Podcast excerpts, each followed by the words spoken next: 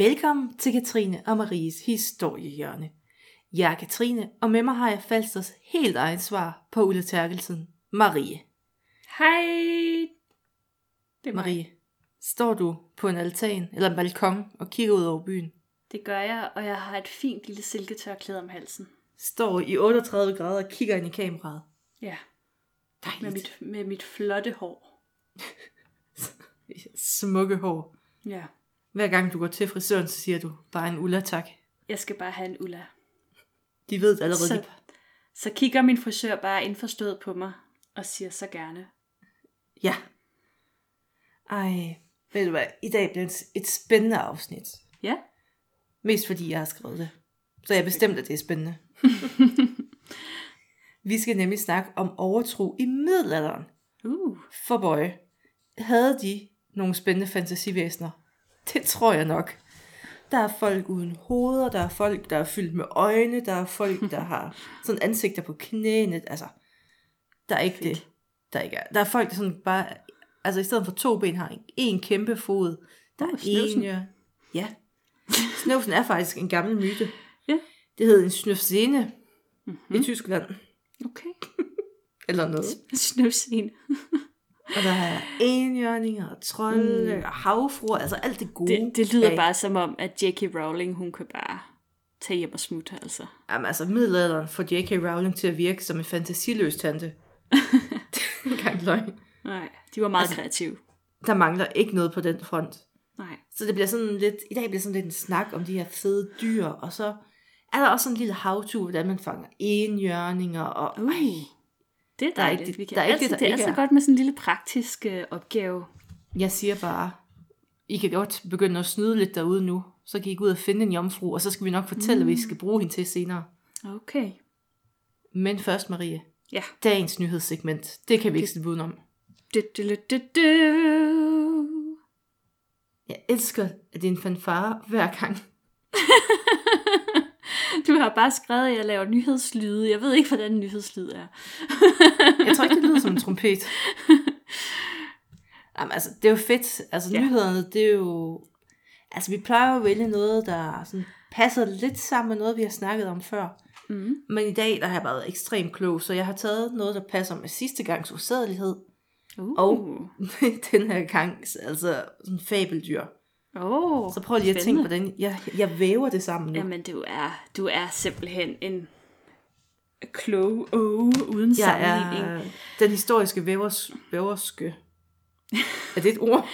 Øh, øh, Det er det nu. Cool. Øhm, men det, som er nyheden, det er jo, at øh, middelalderhistorikere, de har under en østrisk kirke fundet fragmenterne af et erotisk digt fra middelalderen.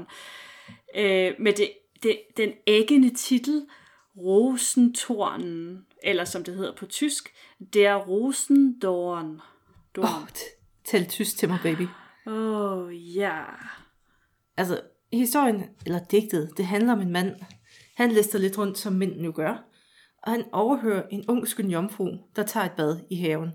Hmm. Og med hjælp for en magisk råd, og det, det uddyber vi ikke mere, hvordan, får hendes underliv en stemme og en bevidsthed. Og øhm, det underliv, det er faktisk sådan rimelig bitchy anlagt, vil jeg sige. Det kommer Fordi- ikke som en overraskelse. N- nej, men så alligevel. Altså, man skulle tro, det var et hold, men nej, nej.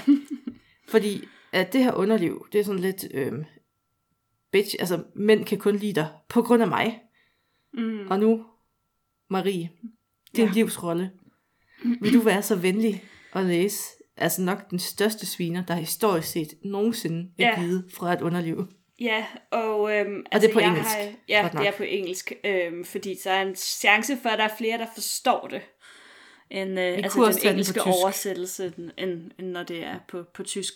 Øh, og jeg vil bare lige sige, at altså, nu har jeg jo, som, som nogen af jer jo ved, en, en fortid inden for, øh, for skuespilleriet, øh, med nogle prægtige roller. Øh, Der har været method acting, har jeg hørt i den her uge. Ja, og jeg har, jeg har begivet mig ind i method acting, øh, for ligesom at, og hvordan, hvordan føler, hvordan er en, et underliv, hvordan føler Du har et gravet underliv igennem sig, tunneler og sådan noget, Ja. og øvet dig. Jeg tror ikke, der sidder nogen voksne kvinder herude og lytter til os, som, som synes, at det er en overraskelse, at det her underliv er bitchy. Seriøst, hver måned er mit underliv sådan lidt, øhm, undskyld, du vil ikke bruge de her fine æg, jeg har, jeg har lavet. Nå, det, det er da bare helt fint. Det er da bare helt fint. ja. Og nu til øh, oplæsningen. I think it's too much that you are thriving, and yet I am not allowed a share, especially considering that men everywhere adore you only because of me. And if you were to lose me, every single one of them would end you completely worthless. Øhm, gåsehud, folkens. Gåsehud. Ja. Nå, herefter, der følger der en lidt længere diskussion mellem vores jomfru og hendes underliv. Og det ender med, at der ikke sådan, der er ikke nogen klar vinder i den her diskussion. Mm. Så de, er sådan, de indser, at de nok har lidt brug for hinanden, ja. og finder fred med det, fakt, altså det faktum. Og så bliver underlivet stille igen. Ja. Underlivet finder måske ud af, at det ikke sådan rigtig kan klare sig uden sin værtskrop på en eller anden måde. Det er jo egentlig meget moderne, kan man sige. Meget moderne, ja. Men altså, det er jo en sjov lille historie, men øh, egentlig har den jo sådan set også en ret nutidig problemstilling sådan i forhold til seksualisering og sådan noget. Ja, ja, man ikke kun er sit underliv. eller, ja, eller ens underliv? Er- er alt. Ja. Især ikke med den attitude. Nej. Men det er jo faktisk en fed nyhed, fordi den her historie, den er ikke ny. Den kendte man godt. Det, der er fedt, det er, at det her fund, man har gjort under kirken, det gør lige, at digtet bliver 200 år ældre. Hmm. Så det er skrevet i 1200-tallet. Uh. Uh. Nice. Det kan historikere godt lide, når kilder de bliver, uh, finder ud af noget nyt med ja. dem. Fedt. Øh, og selve det her fragment af manuskriptet, som man har fundet, det blev brugt som omslag til en anden bog.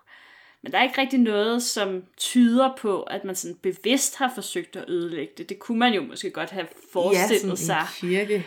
Ja, og sådan et, et usædeligt digt om en kvinde, der snakker med sit underliv. Og Ja, den der rod der, den, der er også det- et eller andet penetrativt ved den. Ja. Men anyways. ja, Tilbage til noget mere realistisk end et talende underliv. Marie, vi skal til at tale mm. om monstre fra middelalderen. Ej. Og lad mig være sådan helt ærlig. Jeg falder, altså i løbet af ugen, så faldt jeg i et eller andet monster rabbit hole. Fordi der er godt nok meget om det her emne, og det er godt nok fedt. Ja. Altså det var næsten sådan lidt Hogwarts-agtigt, hvor man sad og læste, uh, og så hvis man putter et hønseæg ind under, øhm, Øhm. nej, Kat- Katrine, er du stadig ked af, at der aldrig kom en ule med det der brev? det snakker vi ikke om, Marie. Det er et åbent sår. Jeg ved godt, det er et smertefuldt emne for dig. Ej, det var det eneste, jeg ville, da jeg var lille. det var det bedste. Nå. Ej. Nå, Du, mm. Det er derfor, du har et meget anstrengt forhold til uler i dag. De har svigtet dig. igen og igen. Mm. Ja. Jamen altså, til gengæld, så må jeg så nøjes med det her emne, som er ret fedt. Mm. Og det fede ved de her myter, når vi, altså vi kan jo sidde og være super bagkloge i dag og sige, folk med en stor fod, der hopper rundt i ørkenen.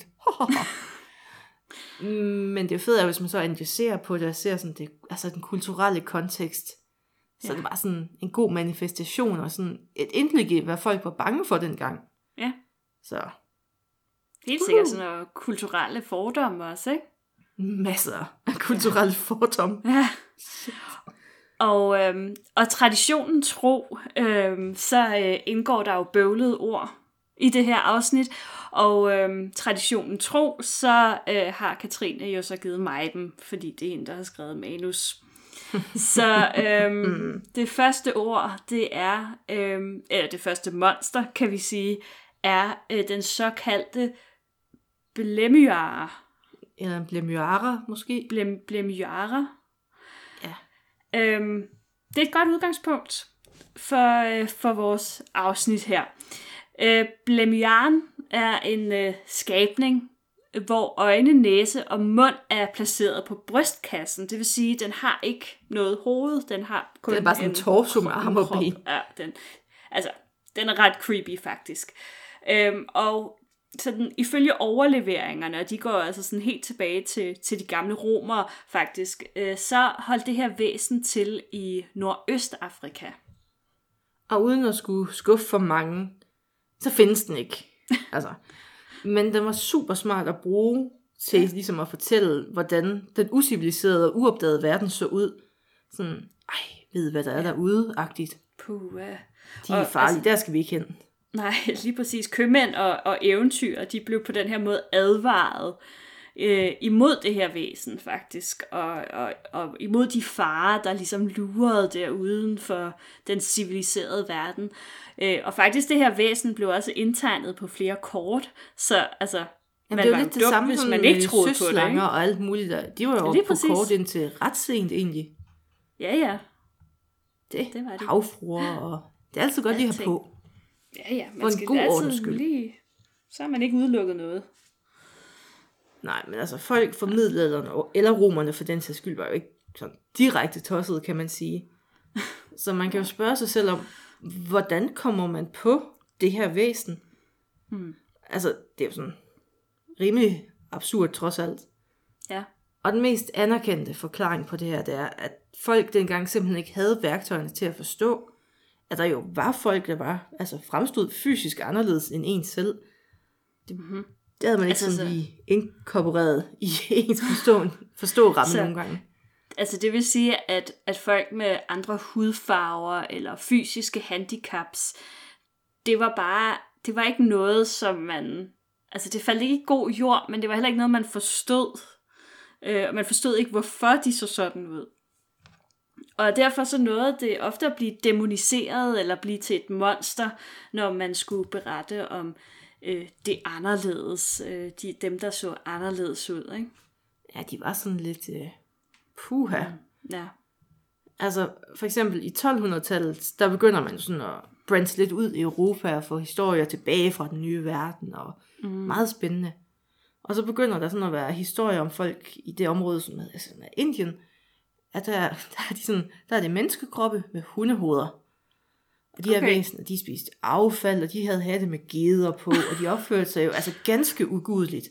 Og de var jo som sagt også halvt dyr, så Okay. Mennesker med hundehoveder og hatte med geder. ja, sådan nogle små geder, man sådan har monteret oven på hatten. Spændende. Spændende, spændende Meget stil. logisk. Altså, Ja. Det kan man jo sagtens se, når man ser en inder i dag. Eller noget. sådan, altså, altså, jeg kan måske... Det, hvor har de fået den fra? Jeg synes måske, man... Altså, et skridt for meget med geden. Ja. Øhm. Okay. Jamen, altså, du, altså, forstå mig ret. ja. Altså, det er jo ikke et nu. Altså, den kunne man måske sådan... På en Jeg måde tror, jeg tror, der er nok nogle øh, op, opdagelsesrejsende eller købmænd, der har røget lidt for meget opium på vejen til Indien. De har bare været fuldstændig blæst, og så. Ja, de har bare tænkt, åh, hvad er det for en hund med en ged på hovedet? Det er meget underligt. Ja. Nå. Øh, på cirka samme tidspunkt som det her, øh, altså i, i 1200-tallet, der øh, begynder man også at høre om, om øh, de såkaldte monopoder fra Østafrika. og den her skabning, den ligner sådan set et menneske, men den har kun ét ben, og så har den en kæmpe fod. Det er derfor, vi, vi henviste til snøvsen tidligere. Det, det må jo næsten være, altså han er jo en, han, er jo, han må jo være en efterkommer af monopoderne, der er ikke... Han, han, er, han er en mono, Ja. ja. monopode, du Men, og de her monopoder, de, en, en dværgmonopode er han, øhm, de, øh, de hoppede rundt i ørkenen på den her ene fod, og, og hvis det blev varmt, så lagde de sig ned på ryggen og brugte deres store fod øh, som parasol. Praktisk. Den her historie, den brugte grækerne faktisk også. Har jeg fundet ud af, så det er ikke kun i middelalderen, Okay. så det er et eller andet, man har båret videre. Det er en af de mere ved, altså vedholdende. Ja, Altså, det er skægt. Men altså, grækerne Der havde jo har- også mange mærkelige væsener, ikke? Altså med... men altså, de fleste Men- væsener, de kom faktisk i naturhistorie i stedet for myterne. Man havde ligesom delt det op. Ja. Fun fact. Øhm. der er bare hoppet en Ja, ja. enpind mand rundt i Afrika, jeg tænkte, øh, hvorfor griner I? Hvorfor peger I? I skal ikke grine af mig og mit ene ben. Jeg hopper. Men altså, Ja. så, altså, så ligger man der og skyer for solen med sin ene fod, som man nu gør. Men det er sgu da smart tænkt. Men Marie, nu spørger jeg lidt øh, ledende måske. Hvad Ja. havde de her hundemennesker og vores gode monopod til fælles? De kom Øh, ikke fra sådan udpræget kristne regioner af verden. ah, ja. Og jeg siger ikke, at der er et sammenfald i beskrivelsen af de her mennesker eller væsener. Jeg siger bare, at i middelalderen gik man jo meget op i at definere, hvad der var sådan skabt af Gud og kristent, og hvad der ikke var skabt af Gud og ikke kristent. Mm. Du ved, ligesom ting, der ikke er skabt af Gud, er jo ikke menneskeligt. Ja. Nej, Og man er jo kun skabt af Gud, hvis man tror på ham. ja. Så øhm, kunne der være et eller andet der? Ja, Jamen Ja. helt sikkert. Altså, jeg tænker jo også i forhold til, når vi kommer lidt længere op, eller det behøver vi ikke engang, det har sikkert hersket dengang i tidlig middelalder også, at, at hvis nu, at der var et, et barn, der blev født med, øh, med et eller andet handicap eller sådan noget, at man så har jo sagt, at det var et troldebarn eller en skifting eller sådan et eller andet, ikke? At man, man har jo forsøgt at forklare, hvorfor folk ikke så normale ud, og desværre har det sjældent været til, til det menneske, der ikke så Lige normalt ud fordel. Altså det, det, Det var aldrig de en god blev men altså- udstødt, og øh, ja, det der Altså, var nu skal værre, vi jo ikke pege altså. fingre, når vi bor, hvor, altså, når vi importerede folk til Tivoli, der så anderledes ud. Ej, det, jeg, vil ikke, jeg vil ikke helt tage ansvaret for det dog. Nej, nej, nej, men altså, stadigvæk, det, altså, det er jo sådan lidt den samme idé, at når man ser det- ting, der er anderledes, så er man sådan lidt, hold da op, Ja, og ikke ved jamen bedre. det er klart. Altså, hvis man ikke ved bedre, og man aldrig har set det før, altså det er jo ikke nødvendigvis racisme. Altså, fordi det er jo ikke nødvendigvis, fordi man tænker, at de er lavere stående end en selv. Altså, vil man Nå, men kan der- er bare være sådan- fascineret af at se de her Det er folk, som ser så anderledes ud. at den tanke, at man ikke skal gøre grin med andre mennesker, er blevet en ting. Ja, Øh, Ja. det, det er jo ikke sådan den ældste Ja. tanke i vores samfund, nej. desværre. Nej, det, det, det, det ligger ret dybt i mennesket, tror jeg, at, øh, at vi har det ikke så godt med folk, der er anderledes end os selv. Og det går nok helt tilbage til vores tid i, i små stammer rundt omkring i, i Europa. Ja. Men Marie, der var også en anden type monstre, end dem, der lignede mennesker. Ja. Øhm, ja, fordi øh, det var jo dyremonstre. Og øh, her, der har vi jo enhjørninger, og vi har griffer, og vi har havfruer, og basilisker, og vi har bla bla. Der er rigtig mange af dem Ja, der er forskellige sindssygt mange. Altså, Ja, der er jo næsten lige så mange, som der findes dyr. Ja, Og de her historier om dyr, de havde sådan ofte et moralsk lag i sig. Og her vil jeg fremhæve et af mine nye yndlingsdyr, jeg har opdaget. ja, Det er mantikon. okay. Okay, nu skal du bruge de, sådan dit indre billedeapparat. Ja, Okay, forestil dig en løvekrop. Et mm. menneske ansigt og en skorpionhale. øh. Det her væsen havde sådan et hemmeligt våben, kan man sige. Den havde simpelthen altså stemmen som en fløjte. Ja, og det er den, altså den beskrivelse, der var. Og så, så var den sådan lidt, øh, altså sådan lidt ligesom en havfru-historie. At den lokkede folk væk sådan fra dydens smalle sti, kan man sige. ja, Så der var sådan lidt en historie om seksualmoral og moral generelt, at man ikke skulle lade sig forlede af sådan et væsen. med sådan en englestemme. Er sådan, hut. Ja, Og så kunne man simpelthen ikke stå imod. nej. Jamen, Og hvad var det nu for nogle værdier, der skulle beskyttes? Der var der vist de kristne. Ja, det var det vist nok. Ja.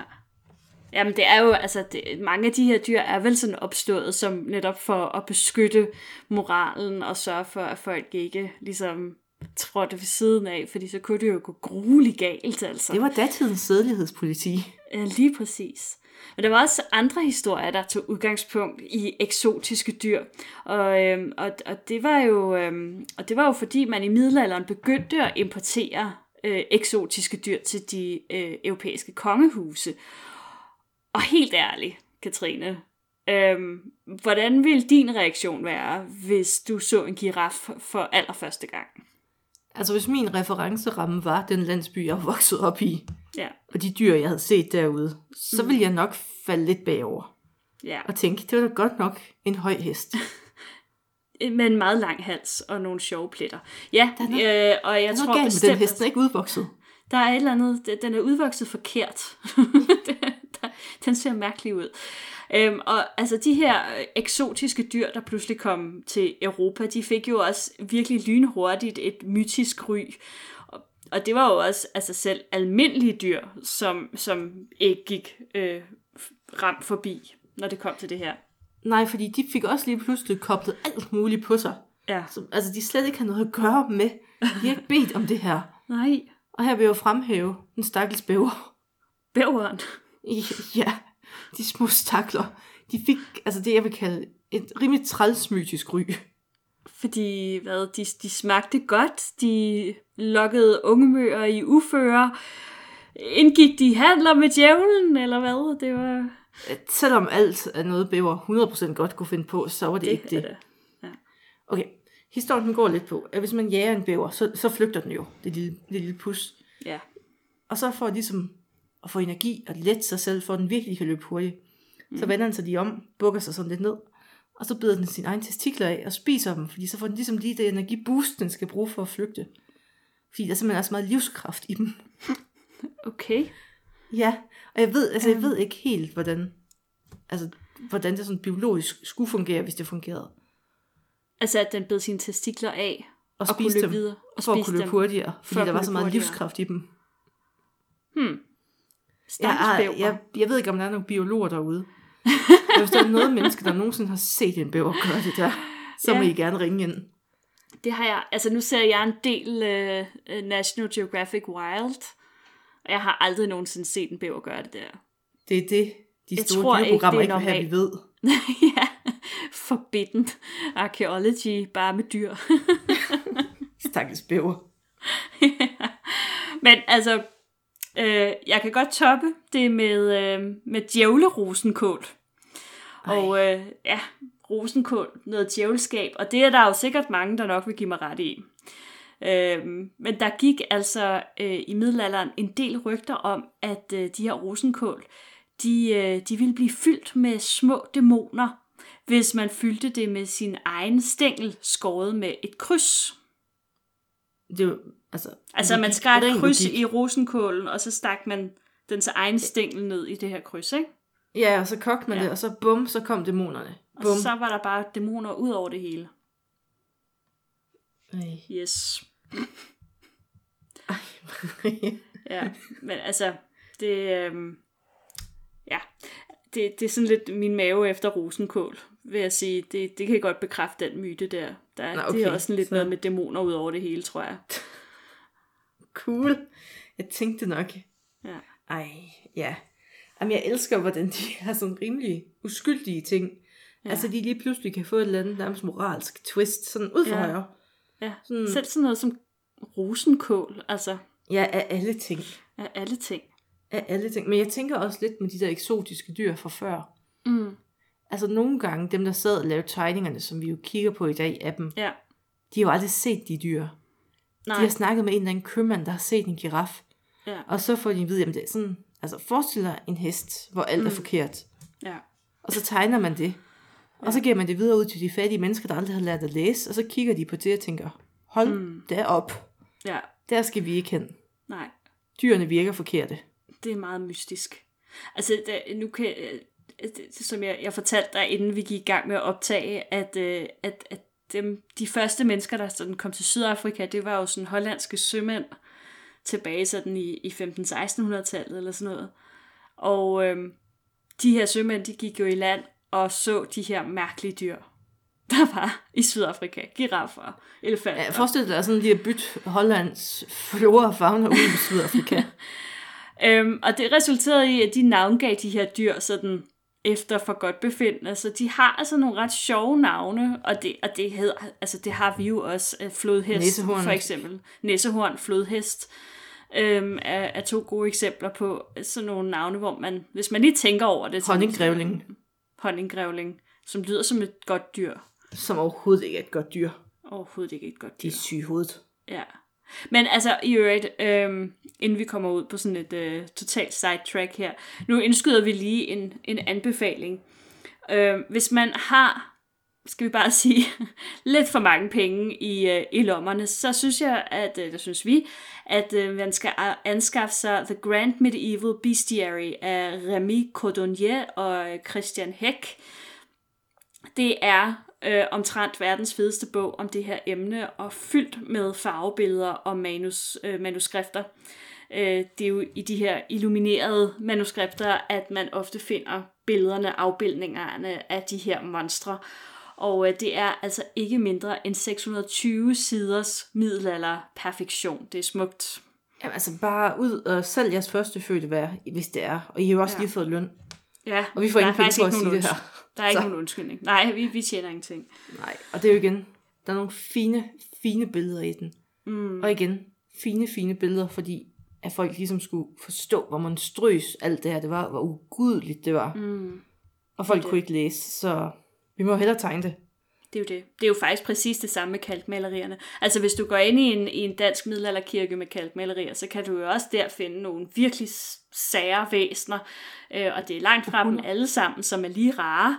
Altså, og, og det er jo en, en måde ligesom også at skræmme folk på og sige, prøv at se, hvad du vil møde i helvede for eksempel, eller hvis du ikke er en ordentlig kristen, så kan du ende på den her måde med at få et dit hoved af det her monster. Jeg eller sådan elsker, hvordan at det lige pludselig bare bliver så moralsk, og så får man dy- altså, lavet nogle monstre til folk. Ja, det er ligesom det eneste, der virker. Og det, altså, det er jo en helt anden, hvad skal man sige, det er en helt anden sammenhæng, ikke? Fordi at, at i dag, der skal der så nogle andre ting til for at ligesom skræmme os. Man kan ikke på samme måde øh, fortælle os, eller få os til at blive indenfor om natten, fordi at der er et monster, der går ude øh, og, og spiser små børn, vel? Det Nej, ved vi vi- godt, der ikke er. Men vi Så har jo de- stadig nogle, altså vi deler jo stadig nogle af de samme ting, som man frygtede i middelalderen. Mm. Man sætter bare nogle sådan, andre ord på det. Ja. Men det snakker vi om senere sidst i afsnit, Ja. inden vi kommer helt ud på verdens længste sidespor. det er det, der sker, når det er historiehjørnet. ja, det, vi- det, en, det er et vildt format. Det Man ved er- aldrig, hvad der sker. Nej, det er totalt loose. Men skal vi ikke snakke om nogle flere monstre? Jo, det skal vi. Og nu går vi sådan lidt mere hen til nogle- specifikke monstre, vi godt kan lide. Mm. Og jeg starter jo med et af mine yndlings skurkedyr fra Harry Potter, basilisken. Og ved du hvad folk i middelalderen mente var altså nok den mest dødelige fjende mod sådan en kæmpe konge af slangerne? Mm. En væsel. Okay. Lige et shout-out til væsler herfra. Ej, og, og det er sjovt, fordi basilisken, den vokser sådan lidt fra den græske sådan, mytologi, hvor den var sådan, altså, det var ikke verdens største slange, men det var sådan en velvoksen slange. Ja. Og i løbet af middelalderen får den bare mega vokseværk, og den får, så kan den lige pludselig forstene folk, og den kan tale, og den kan spy ild, og den kan lige pludselig alt muligt. Okay. Det er sådan, den, den får bare vokseværk. Så altså, så for, hvis man ikke lige, altså så, så basilisken der, altså har, er den andet end bare en forvokset slange? Er den, Jamen altså, den nogle gange, så får den også, øh, altså det kommer an, det er jo sådan, altså sådan lokale rygter, men mm. nogle gange, så får den også vinger Okay, af grunden. fedt. Men det er fordi, Jamen at det er altså- noget med, at så et slangeæg udruget under en hane bliver til en basilisk, og så kan den også få vinger nogle gange. En slange, der er udrudet under Altså en slangeæg, hane. der, ja, jeg mener, det er sådan, der. Okay, spændende. Det skal jeg lige skrive bag øret. Ja, jamen, altså, det er jo noget, Til man kan øh, prøve jer, der har høns derude. Og slanger. Ja. Men vi skal videre. Øhm, det var basilisken. Og øh, så har vi jo enhjørninger. Og Åh. øh, som, øh, som alle jo ved, så øh, bor enhjørningerne jo i Indien. Ligesom Sammen alle de andre underlige dyr. Øh, og sammen med hundemenneskerne, ja. Øh, De kunne ikke fanges af jæger, men øh, hvis man havde en jomfru ved hånden, så kunne man, øh, så kunne man ligesom bruge hende til at lokke enhjørningen tæt på. Så ville den lægge sit hoved på hendes bryst og falde til ro, og, og herefter ville man så ret nemt kunne, kunne fange den. Så enten så fandtes der ikke jomfru i middelalderen, eller også fandtes der ikke enhjørninger. Mm. Man har aldrig fanget en, Så vidt du ved. så vidt jeg ved. Mm. Men det er bare lidt sådan en pro-jagttip derude, så hvis, hvis det er, at du vil prøve lykken, så ved I, hvordan I skal gøre nu. Men der er jo også, ej, drager, Marie. Ja. De var en big deal i middelalderen. Mm. Men de var ikke så Game of Thrones-agtige, kan man sige. Nej. Det var sådan en mere kæmpe firben, eller en slange nogle gange. Det var sådan en reptil. Ja. Det var i hvert fald ikke sådan flyvende, ildsprydende til. Nej. Og det var faktisk, ofte var det halen, man beskrev som det mest farlige, fordi den kunne sådan lige flyve rundt, og så kunne den kvæle folk. Som en slange. Lige præcis.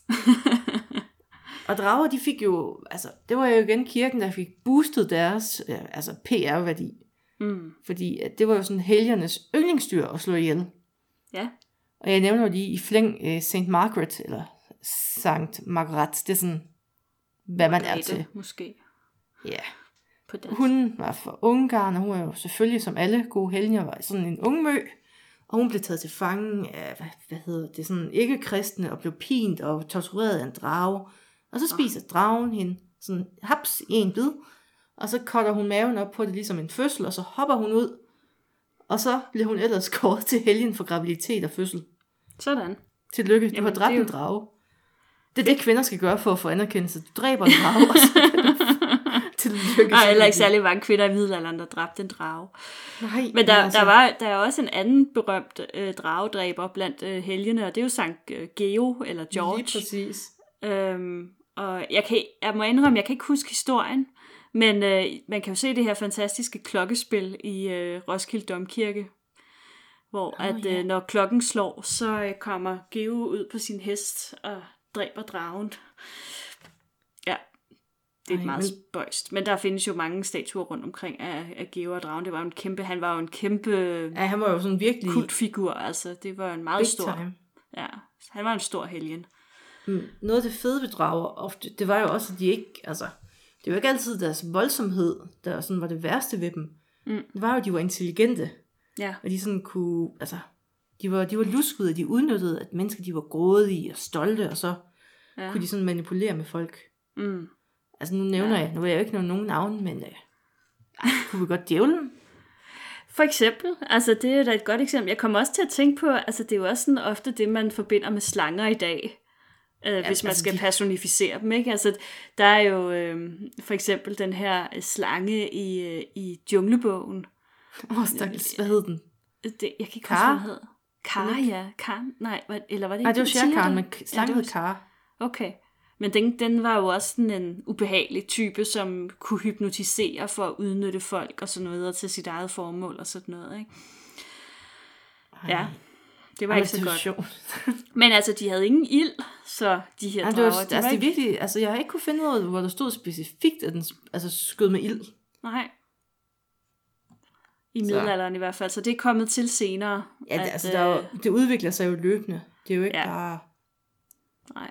Det er jo ikke en statisk myte. Men altså, man kan sige, at det, at, at dragerne opstår, det, det, kan man, det kan man sådan forholdsvis nemt forklare, fordi det var også noget det, vi snakkede om, inden vi begyndte her, men at, altså, man har jo også i middelalderen og tidligere i historien fundet dinosaurknogler, som man jo ikke vidste, hvad var. Altså, man vidste jo ikke, hvad dinosaurer var, at der havde eksisteret dinosaurer engang. Så Jamen også På bare, den altså, måde, sådan, så har man jo bare- når der skyller sådan en hejtand op på stranden sådan i Frankrig, så hvis jeg fandt Ja. sådan en, I gør. jo jo, Jeg vil bare Men kigge altså, altså, på den i- og tænke, nå. Jamen lige præcis, så har man jo tænkt, Nå, så er det jo selvfølgelig en drage. Det samme var jo i øvrigt tilfældet med enhjørningene. Det var jo narvaler. Ja, deres øh, horn. med, deres, øh, med de her enhjørningehorn netop, ikke? Hvor at, at, så har man fundet sådan en, og så har man tænkt, hvad i alverden? Nå, det må jo være fra en enhjørning, ikke? Selvfølgelig. Ja, selvfølgelig. Men altså, når nu at øh, vores middelalderlige øh, drager ikke havde noget ild, så er det jo godt, at der var et andet dyr, som øh, kunne den slags. Og det var jo salamanderen. Og øh, ja, det er faktisk den slags salamander, som vi kender fra i dag. Og de fik jo Så- altså et ry for, at de kunne gå igennem ild. Og, og man havde sådan Ja. lidt et underligt forhold til salamanderne. Fordi mm. de blev afbildet på super mange måder. Nogle gange havde de en hat på. En lille salamanderhat. Fedt. Åh, sådan en lille, sådan en lille høj hat. Det er det mest salamander. dyr. Goddag, goddag. Så taber den halen i glæde, og så whoosh. Nå. Og så er der selvfølgelig en anden klassiker fra Harry Potter. Og igen, vi skal nævne Harry Potter tusind gange. Åh. Fordi det er trolde. Mm. Og trolde, de er sådan lidt svære at placere i historien. Men ofte så er de sådan store, grimme, eller begge dele. Mm. Og de er altså ofte sådan lidt dumme i det. Og ofte, så er det sådan, at de er lidt glade for at spise menneskekød. Ja. Så der spekuleres lidt i, om det egentlig er fordi, man har taget sådan oplevelser med folk, der måske har levet lidt mere isoleret. Mm. Sådan lidt ukristen, kan man sige. Sådan mm. langt væk, som måske ikke stod tilbage for at spise menneskekød, fordi de havde jo ikke altså, det samme kompas, som man har haft som kristen, med det, på det punkt i hvert fald. Mm. Og så kunne man Altså- bare få at vide, så er de en trold. Ja, jeg har også hørt en anden, en anden teori om trolde, som, som er sådan lidt vild. Øhm, og det er, at det faktisk går helt tilbage, altså frygten for trolde, går helt tilbage til den gang, øhm, neandertalerne stadig levede. Og Jamen, var jo at, også øh, at, vi var, at vi var moderne mennesker, altså eller homo sapiens sapiens, levede side om side med neandertalerne. Og at, at det faktisk er øhm, den her frygt for de her andre menneskeagtige, altså de ligner os, men så alligevel ikke helt. Og, øhm, og der er fundet nogle arkeologiske spor i nyere tid, øh, der viser, at neandertalerne kunne godt finde på at være kannibaler. Det kunne vi andre mm-hmm. altså også, vil jeg så lige sige. Ja. Ja. Så det holdt man sig ikke for god ikke til. Efter Øhm, Kristus-agtig. Ah, nej, nej, nu taler vi, øh, nu taler helt vi helt tilbage. tilbage, Ja, ja. ja, ja. til, til istiden, ikke? Øhm, men, øh, men altså, at, og den her frygt for de her store, kluntede, øh, menneskeagtige typer, der bor i huler ude i skoven, at det sådan set bare, at det er sådan overleveret, at fra, fra helt tilbage til Det bare til ligger i os, at der er sådan nogle store, utæmmede ja, typer. det, ja, det giver jo sådan set meget god mening, synes jeg. Men jeg synes ikke, måde. at de ligner trolden over dem alle. Trollerik. er du ikke næsten for ung til at kunne huske Trollerik? Øh, jeg husker ham meget svært. Jeg havde, jeg havde et bånd, jeg havde et kassettebånd, og jeg kan stadig noget af en af sangene. Ah. Og det er virkelig skræmmende. Ja. Jeg, Ja, altså, det var en fantastisk jeg, trol. jeg, jeg, så, jeg, Jeg havde så sådan en Trold- trollerik dukke faktisk, eller sådan bare Ja. ting. Ja. Nå. Øh, Der, der, der, er, der er et dyr mere, vi skal snakke om, og det er parten. Og, og ja, det hedder bare en part. Øh, Det er en stor prikket kat, øh, som kunne løbe rigtig stærkt. Og øh, den kunne især godt lide at løbe efter kvinder. Sjovt nok. Ej, Den var en, en værre Laban, ja. Og øhm, tydeligvis, så er der jo nok nogen, som enten har set en, øh, ja, en gepard eller en leopard eller et eller andet, og tænkt, hey, den ugudelige kat vil stjæle vores kvinder. Ej, dumme kat. Og, og vi ved jo, de har ret. Altså, Ja, ja, altså sådan er de. hvis de kan, så vil de gøre det. 100 procent. Ja.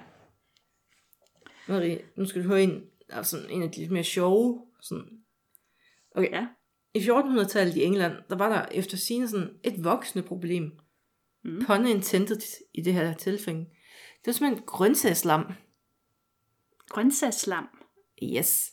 Der var simpelthen folk, der har fundet ud af, at man kunne plante et lam i jorden, altså, et, altså for baby, Ja. ved ligesom at tage den navlestreng og lige grave et lille hul, og så kunne man montere, altså putte navlestreng i hullet og dække det til. Og så sad det lille lam jo fast. Og så voksede den som en plante. Nej. Jo. Det var, det var et voksende problem. At folk, de begravede deres lam. Ja, deres navlestreng. Så de ligesom kunne vokse på den måde som en plante. Så der kom simpelthen sådan en plante op, og så var lammen på toppen. Det er godt nok mærkeligt. Den her historie, den var så heller ikke helt ny, kan man sige, for der var, det, var sådan, det er sådan en blanding af lidt keltisk og lidt jødisk overtro. For der var også andre historier sådan rundt omkring i Europa, hvor det poppede op, at folk havde sådan dyrket deres katte eller deres hunde og sådan noget. Okay, det var virkelig Så skabte man sådan en, sådan en hybrid mellem dyr og plante.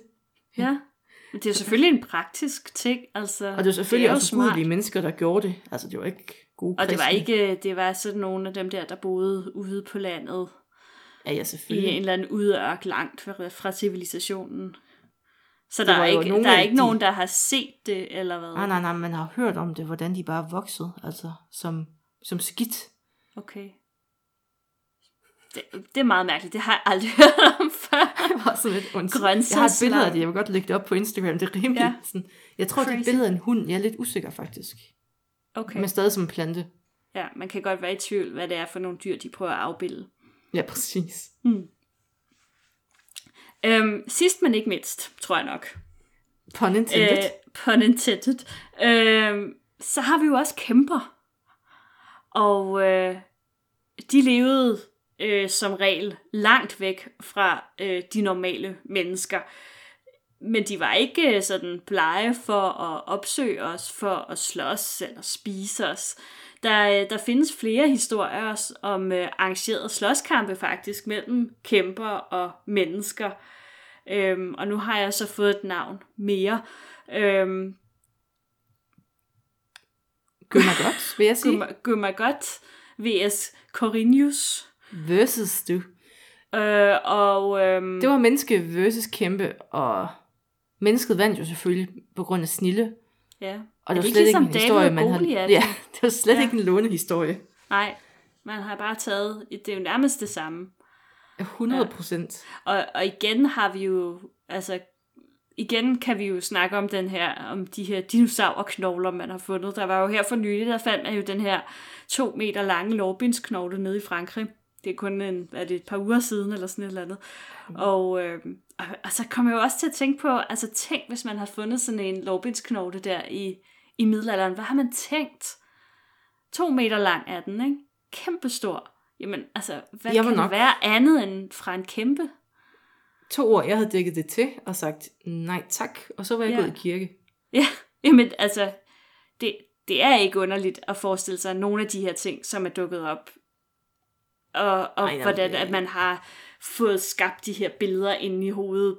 Og, Jeg skal virkelig, jeg kan godt her- forstå dem, man skal ikke grine af dem, at de har troet på det her. For... Altså man skal jo tænke, at de har jo ikke gået i, altså, i skole på sådan, de har jo ikke haft adgang til den viden, som vi har. Nej. Og så hvis man bor et sted, hvor det er meget mørkt om aftenen, og får at vide, at der er et sted langt væk af folk, der ligner hunde, tænker man bare, ja, yeah, det kan da godt være. sikkert. Men Der altså, der vi ikke findes hen, jo, lille mor. det er jo utallige af de her myter, som jo er lavet til at skulle, ja, netop som vi også snakkede om før, men som til at, at gøre folk bange i virkeligheden og, og, og beskytte dem. Øhm, øh, altså, man kan jo sige, sådan en, sådan en historie som, som Rødhætte, Rødhætte og Ulven, øhm, han er jo også et slags monster. Øh, en Ej, talende det er ulv, så meget der en øh, snak kommer til efter banjoen, det her. Er det sådan en teaser? Det, det kan så godt være. Okay, skal, vi den af og så sige tak, fordi I lyttede med. Og efter banjoen, så snakker vi videre om rødhætter og ulven. Uh. Indsæt banjo. Marie siger som en banjo.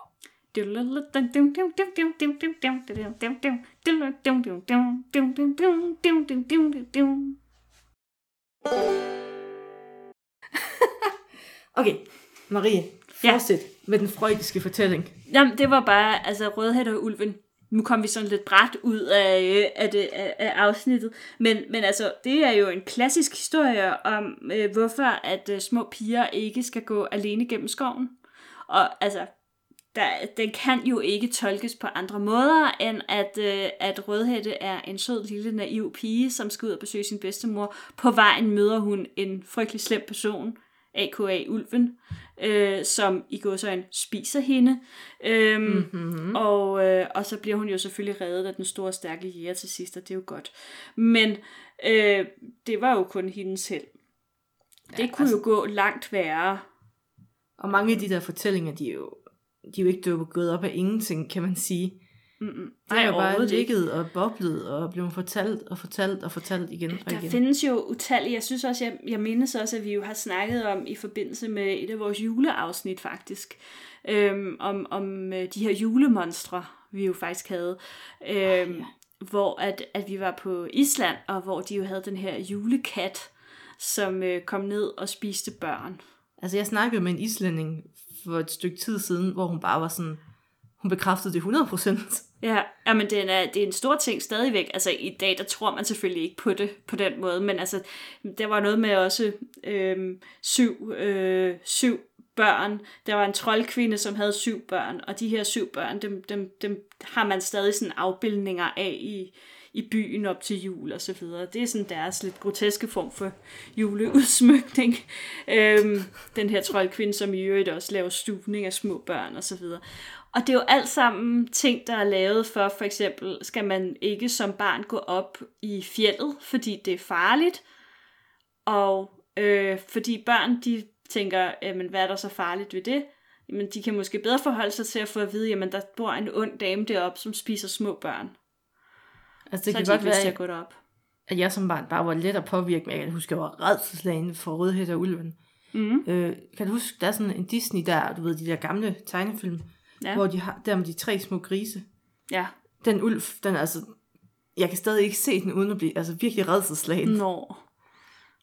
Der hvor den klæder sig ud som mm. bedstemoren. Ja, Altså, det står skåret i min bevidsthed. ja. Men altså, der kan man jo så, apropos ulve, øh, det, det har vi jo, men altså, så er der jo sådan noget som vareulve. Øhm, Pokker. Det som jo jo også... også er en ting, øh, som bliver forbundet meget med, med sådan middelalder, og, og, og i virkeligheden taget, og det, sådan den, den kæmpe, man kan sådan, snakke om sådan nærmest sådan en vareulveepidemi, der, der, der svømmede hen over Europa i, øh, i sådan 15-1600-tallet. Øhm, og man har jo så jo tænkt sådan, jamen hvad var det lige, der skete? Fordi, altså hvorfor var det, altså den er rimelig bevidst om, at der nok ikke var varulve, vel, øhm, i virkeligheden. Men hvad var det så, der gjorde, at de her mennesker til syneladende... Ja, de, øhm, de, de var overbevist om, at den fandtes. ja, altså hvad, hvad, hvad har de set, der gjorde, at den her myte, den opstod, ikke? altså hvad har de hørt, og hvad har de set, og hvad har de fortalt mm. hinanden? Men, men der har man jo, altså man har jo nogle eksempler på, der er jo nogle sygdomme for eksempel, som, der er jo for eksempel en sygdom, hvor man kan være overfølsom over for lys, så man ikke, altså det, det gælder både varulve, men selvfølgelig også vampyrmyten, øh, men en sygdom, hvor man er overfølsom for lys, så man ikke kan bevæge sig udenfor i, øh, i dagslys. Øh, men måske kun kan gøre det om natten, og så helst i, i måneskin, fordi altså, så kan man trods alt se noget Ja, en tid uden gadelygter. en tid uden gadelygter. Øh, Og så er der også folk godt- ligesom mig, der har, altså, efter sådan en god lang vinter, kan have virkelig behåret ben. Hvis man ser mit ben isoleret, ikke? Du vil, du vil blive tolket som en vareulv. 100 Men der, men der findes jo der findes jo en sygdom, hvor, at, Ja, hvor man så at udvikler jo har, decideret pels. har, ja, hvor man faktisk får decideret pels, og det er også i ansigtet den slags. Øh, Ja, og det og findes er der, der jo også- billeder af, og der har folk jo garanteret også, altså hvis man har set sådan en i middelalderen, så har man jo tænkt, det der, det er ikke normalt.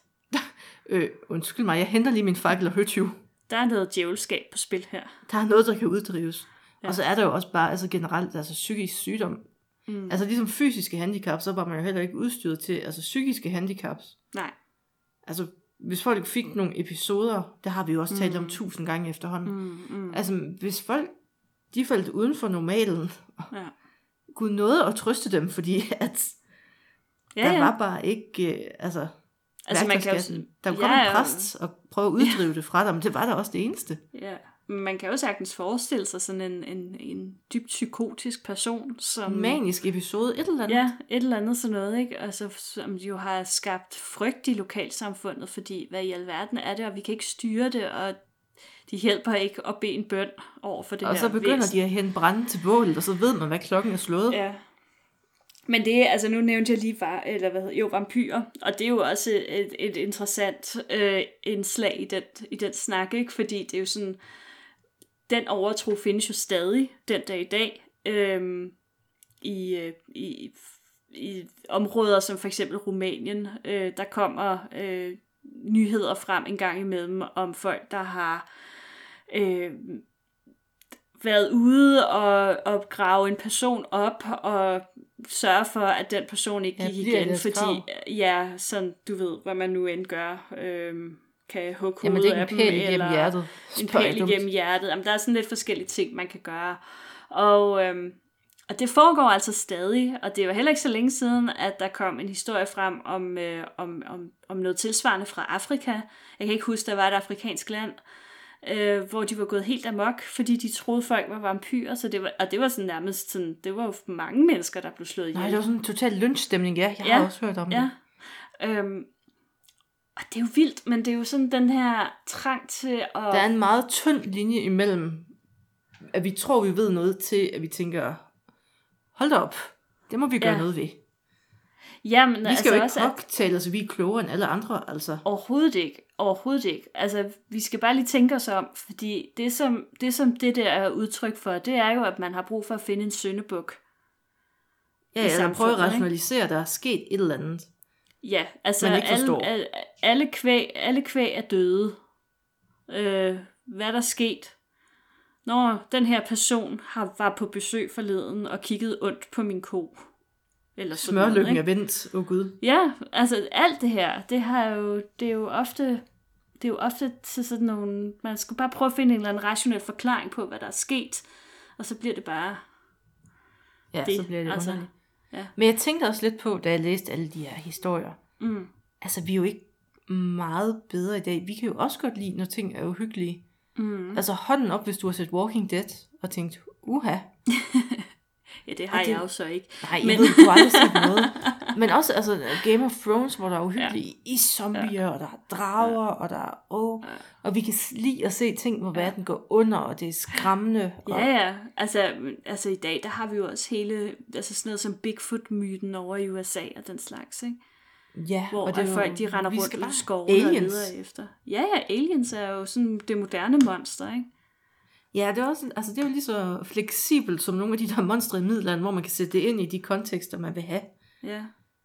Og det, og det, er vel, og det er vel udtryk for, altså det er i hvert fald min teori, at det sådan er udtryk for, at vi har en eller anden indre trang på en eller anden måde til at kunne øh, sætte de her ting, eller øh, måske et eller andet indre oprør imod sådan en meget rationel verden, hvor alting Vi kan, kan også- forklares. Og så er der sådan ligesom noget, som vi har brug for noget, der ikke kan forklares, ikke? Vi kan jo også godt lide at blive bange under kontrollerede forhold. Det er da også derfor, Marie, nu ved jeg jo, det her det er noget, du, det ved jeg, det er noget, du går op i. True Mhm. crime podcasts. ja. Kan du ikke godt lide at høre dem, altså hvordan han så parterede hende, og, og du ved jo godt, hvor frygteligt det er, men du Mm. sidder i et kontrolleret miljø og kan høre det udefra ind. Og så er det, Ja. altså selvom det er uhyggeligt og klamt, så er det også sådan lidt spændende. Jamen, jeg tror, der findes et ord for det. Og, Jamen, og altså, jeg mener, Freud det har er... 100% et eller andet tysk ord for det. Nej, men jeg mener, det, det kaldes for væmmelsens fryd, eller sådan noget. Ja, Det er sådan den samme, og, og det lyder frygteligt, ikke fordi jeg gør det, men altså, det er sådan mm-hmm. lidt det samme, der gør, at folk, de ikke kan lade være med at kigge, når man går forbi et, et, et trafikuheld, eller sådan eller andet. Man kan ikke lade være ja med eller dem, der at søger kigge på de der derhen. henrettelsesvideoer for ISIS og sådan noget. Ja, Altså, der Det- er bare et eller andet, og det er ikke der- fordi, det så i øvrigt skal sammenlignes med at høre true crime. 100%. men, men, Men man øh, bliver bare tiltrukket af de ting, og det, har Ja. vel, det har jo også gjort sig gældende i middelalderen, at man kunne ja. sidde en mørk aften og snakke om de her folk, som mm. ikke havde et hoved, men kun en torso med øjne Ja. på. Ja. Og de var usiviliserede. Og, oh. mm. Altså, jeg kan da se det for mig i en verden, hvor man ikke engang havde tv. Ja, ja, helt sikkert. Altså, så må man opfinde sit eget Walking Dead. Ja, altså det er jo ikke, fordi det hele er jo ikke bare øh, propaganda fra den kristne kirke. Meget der af det er, men det ikke det det. hele. Altså, nej, fordi det er også bare en trang til at fortælle en god historie. Jeg sidder og gyse lidt. Ja, Altså, altså, uset børnene blive bange. Og, Ja. Som, øh, som øh, for at citere Helle, Hella Juf fra, øh, fra, hvad hedder det nu, øh, Bullerfnis i sin tid, sådan at det må gerne blive lidt lækker uhyggeligt. Sådan lige... det skal sådan være sådan, at man er sådan lidt utilpas, men ikke sådan, at man er ved at falde om. Nej. Så øhm, Og det er også derfor, at mange af tingene, de bunder i ting, man godt sådan, kunne forestille sig, en bunde i middelalderen ville kende. mm, Altså en bæver. det ved man sgu da, hvad er. Ja. Men at bæveren så lige kan det der lille trick, man aldrig nogensinde har set den gøre. Men også, også det med, at man har nogle dyr, som man kender, for eksempel en hest. Og så har man en enhjørning, som ligesom er sådan en, en, en, et fantasifoster afledt af hesten, og, altså, og slangen, som man kender, og så laver man en basilisk, som sådan er en, en Som er endnu mere skræmmende end slange. slangen i sig selv. Altså, Altså, så man har ligesom, man forstærker det, man allerede kender, ikke? Ja, det skal være. Altså, det er jo altså, rimelig igen, når man kender en hund, man kender mennesker, sætter man det sammen, så er det underligt. Ja, og uhyggeligt. Ja, mega. Ja. Uh. Uh, Marie, Ja. vi nærmer os en time. uh, For at runde af i den her, vores lille snakkehjørne. ja. Hvad er dit yndlingsmonster? Åh, oh, altså, må jeg vælge sådan helt frit fra alle hylder? Det må du gerne så. Okay. Øhm, fordi jeg havde egentlig tænkt, at det skulle være sådan en middelaldermonster. Men, men nu, mens vi sådan lige har siddet og snakket lidt, så tror jeg faktisk, at jeg vil vælge Bigfoot. Eller Sasquatch, eller hvad han nu skal hedde. Øhm, fordi jeg, jeg, jeg, jeg, jeg vil vildt gerne have, at den eksisterer. Altså, det er, sådan, det er sådan det der monster, som jeg tænker, det kunne være... Altså, hvorfor ikke ude i de store mørke skove, at der lever sådan et abemenneske? Det kunne da være mega fedt. Mit, Men, hvis jeg så må vælge for Ja. ja. nutiden også, Ja. så kan jeg jo ikke stå for en god xenomorph. En hvad for noget? Det er den der for Alien. Og er det, er det alien-monstret? Ja, Alien Alien. Okay. Den er jeg fascineret af, hvordan den sådan lusker sig rundt, og den, den er tunge der. Og jeg ved jo godt, folkens, det er jo ikke fordi, jeg er dybt fascineret af penetration, men den er altså, den er altså skræmmende. Også når den sådan lige duk, falder ned bag folk, og så bare... At den er mega klam. Og så det Den- der med, den, den, den tager bolig i folk og sådan noget. Den er insanely klam. Ja. Fordi der er også lige det der, altså, øh. Ja, den, den, har virkelig, den har virkelig EU-faktor. ja, det har den. Og derfor kan jeg så godt lide den. Hmm. Ah, Ja. Vi kom vidt omkring. Det Marie, gjorde vi i hvert fald. ved du, hvad vi skal snakke om i næste uge? Nej, Nej, det ved du ikke, for du laver ikke manus. nej, det gør jeg ikke. Jeg lever af at lave trickspørgsmål. Åh, oh, du er en Jo, altså jeg, er jo, jeg er jo, lufter jo lidt forskellige emner lige nu. Ja. Men jeg tænker lidt, sådan på baggrund af, hvad vi snakkede om her før, måske skal vi tage med lidt sexy paver, Uh.